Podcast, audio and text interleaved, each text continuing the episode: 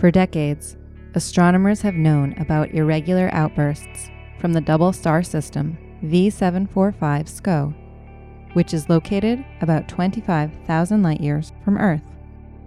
Astronomers were caught by surprise when previous outbursts from this system were seen in 1937 and 1989. When the system erupted on February 6, 2014, however, scientists were ready to observe the event with a suite of telescopes, including NASA's Chandra X ray Observatory. V745 SCO is a binary star system that consists of a red giant star and a white dwarf locked together by gravity.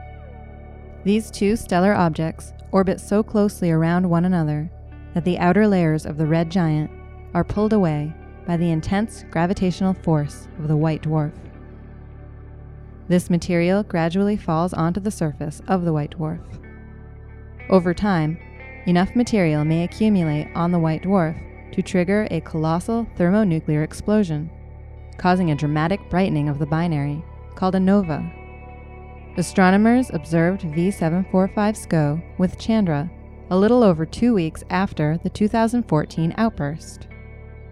The X ray data enabled a team of researchers to construct a three dimensional model of an explosion from V745 SCO for the first time.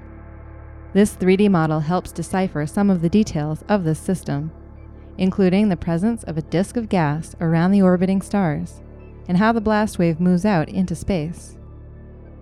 The astronomers were also able to determine that V745 SCO is releasing a tremendous amount of energy during one of these outbursts, equivalent to about 10 million trillion hydrogen bombs.